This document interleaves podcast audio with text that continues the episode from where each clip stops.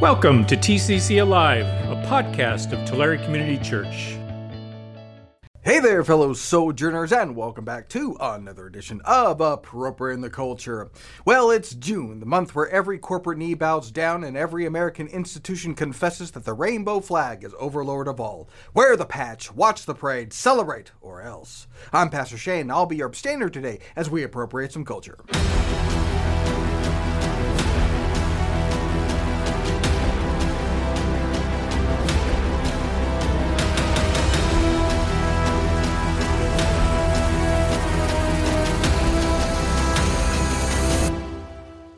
So you may have noticed over the years that as the Alphabet Gang has expanded its letters and added stripes on its increasingly hideous flag, its mission has also crept. Calls for tolerance morphed into acceptance, acceptance demanded celebration, and celebration now even demands participation.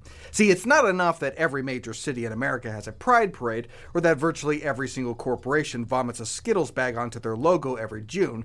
There can be no spaces in public or private life to escape from Pride Month. It's a clockwork rainbow for our civilization civilization. And like this poor kid along the parade route, we will be forced to watch. Happy Pride! We got bandanas and lube and.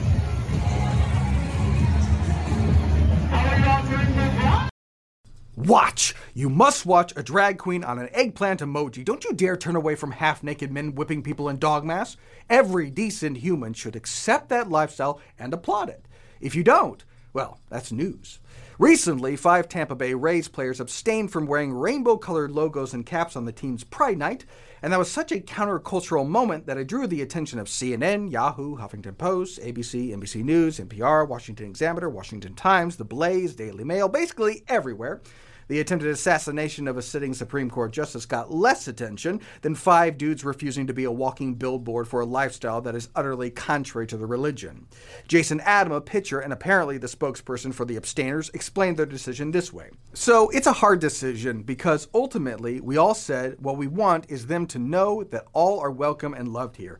But when we put it on our bodies, I think a lot of guys decided that it's just a lifestyle that maybe, not that they look down on anybody or think differently, it's just that maybe we don't want to encourage it if we believe in Jesus, who's encouraged us to live a lifestyle that would abstain from that behavior. It's not judgmental, it's not looking down, it's just what we believe the lifestyle he's encouraged us to live for our good, not to withhold. But again, we love these men and women, we care about them, and we want them to feel safe and welcome here. That's about as mealy mouthed a response as I've ever heard. We're not judging, we're not looking down. We love these men and women, and they are welcome. We just don't feel comfortable being an advertisement for a lifestyle that technically we disagree with.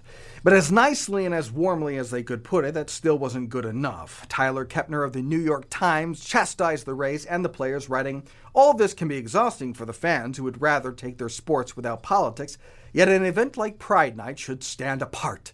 It is meant to be a collective show of unity without judgment, yet some players were allowed to send a different message. By allowing the players to opt out of the promotion and to use the platform to endorse an opposite viewpoint, the Rays undercut the message of inclusion they were trying to send. Tolerance isn't good enough. You can't opt out. You must participate. It's not enough that we have a month dedicated to you or that you have your own special baseball night. And it's not enough that the overwhelming majority of players wore rainbow logos. If there is any resistance, if anyone, anywhere refuses to bend the knee to the pride flag, I won't feel included. We demand 100% participation. Is that how this works? I don't care if it violates your religion. I don't care if you're Muslim or Jewish or atheist. It's Easter. Put the Jesus is risen bumper sticker on your car, you bigot. You must wear the rainbow logo on your body. You must affirm the rainbow lifestyle, even if it violates your conscience or religion. In fact, you shouldn't say lifestyle or behavior. Quote Words like lifestyle and behavior are widely known tropes, often interpreted as a polite cover for condemning gay culture. Why would anyone have any issue with gay culture?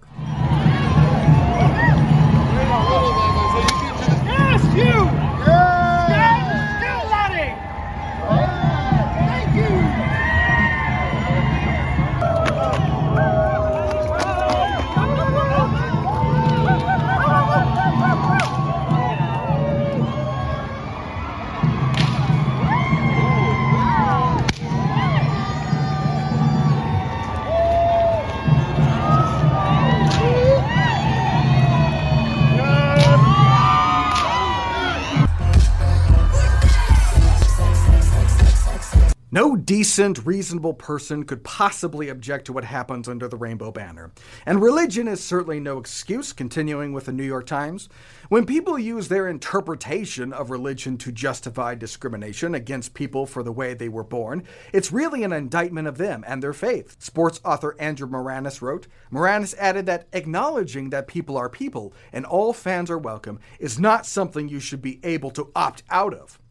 ESPN commentator Sarah Spain put it even more bluntly.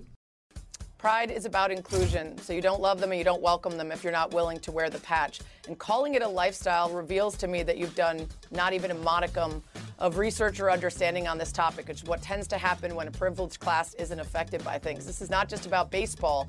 That religious exemption BS, which is used in sport and otherwise, also allows for people to be denied health care, jobs, apartments, children, prescriptions, all sorts of rights. And so we have to stop tiptoeing around it because we're trying to protect people who are trying to be bigoted from asking for them to be exempt from it when the very people that they are bigoted against are suffering the consequences. You must abandon your conscience. You must forego your religion. Tolerance is not good enough. You must participate or you're a hateful bigot. We read the statement from the players and we saw her statement. If you're an honest broker and you look at the two statements, which one is hate filled? The only one who is seething in hatred here is Sarah Spain. She hates these players, she hates Orthodox Christianity, she hates you, she hates me, and you should just get out because this is a place of inclusion and welcoming. So says Sarah Michael Scott. And Sarah Michael Scott also objects to the word lifestyle. And calling it a lifestyle reveals to me that you've done not even a modicum of research or understanding on this topic. Now, presumably, though it's challenging to sift through the inanity, she sees lifestyle as a term that undermines biological predispositions. They didn't choose the thug life, the thug life chose them, basically. And this is a common refrain that people without even a modicum of understanding of Christianity make.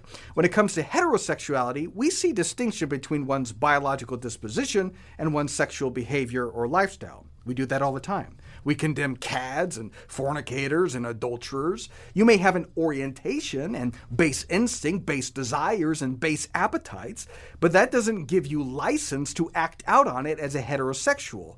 So why should it give license to homosexuals? We make clear and obvious moral distinctions between sexual orientation and sexual behavior when it comes to heterosexuals, but it's bigoted if we do the same for homosexuals? Why are they special? They, they think it's something of a gotcha to Christianity if they say they're born this way. Um, it's not a gotcha. That's kind of a basic tenet of Christianity. Why is it, uh, do you suppose, that uh, Christians constantly talk about being born again? I'll give you multiple choice. Is it because A, we're born perfect and wonderful and beautiful and totally fine the way we are, or B, we're born with a disposition to sin and we are by nature objects of wrath? You got a 50 50 shot. Which one do you think fits with the concept of being born again? Sarah got it wrong, and continues to get things wrong when she says that religious exemption BS, which is used in sports and otherwise, also allows for people to be denied health care, jobs, apartments, children, prescriptions, all sorts of rights. So, none of the things you mentioned are rights, either human rights or rights enumerated by the Constitution. And the BS here is that homosexuals can't get jobs or apartments or prescriptions or health care? Really? Gays don't have jobs or housing? Seems unlikely. In fact, there are federal and state laws against discrimination on the basis of sexual orientation. Religion, too, by the way. But Sarah Spain wasn't the only one to think it was religious BS to abstain. Here's another sports writer who tweeted Will someone please show me the Bible passage that says, Thou shalt not wear a rainbow on thou's clothing? Sure, it's Leviticus 19:19. You shall not sow your field with two kinds of seed, nor shall you wear a garment of cloth made of two kinds of material. I'm kidding. You're not going to find condemnation of wearing rainbow clothing in the Bible, particularly because the rainbow wasn't co opted as a pride symbol until the 1970s. The Bible was written and compiled quite a bit earlier than that. But if you're curious, and you're not, the Bible does tell us not to violate our conscience. Whatever doesn't proceed from faith is sin. Making other arguments based on what the Bible doesn't say is Congressman Ted Lieu, who tweeted, Pitcher Jason Adams should read the New Testament. This is what Jesus said about homosexuality. Jesus is about love, not about hating people who are different from you. He should read the New Testament. Okay, well, here's the New Testament Romans chapter 1, verse 27. In the same way, the men also abandoned natural relations with women and were inflamed with lust for one another. Men committed shameful acts with other men and received in themselves the due penalty for their error. 1 Corinthians chapter 6 verse 9. Or do you not know that wrongdoers will not inherit the kingdom of God? Do not be deceived. Neither the sexually immoral, nor idolaters, nor adulterers, nor men who have sex with men, nor thieves, nor the greedy, nor drunkards, nor slanderers, nor swindlers will inherit the kingdom of God. 1 Timothy chapter 1 verse 9. We also know that the law is made not for the righteous but for lawbreakers and rebels, the ungodly and sinful, the unholy and irreligious, for those who kill their fathers or mothers, for murderers, for the sexually immoral, for those practicing homosexuality, for slave traders and liars and perjurers, and for whatever else is contrary to the sound doctrine.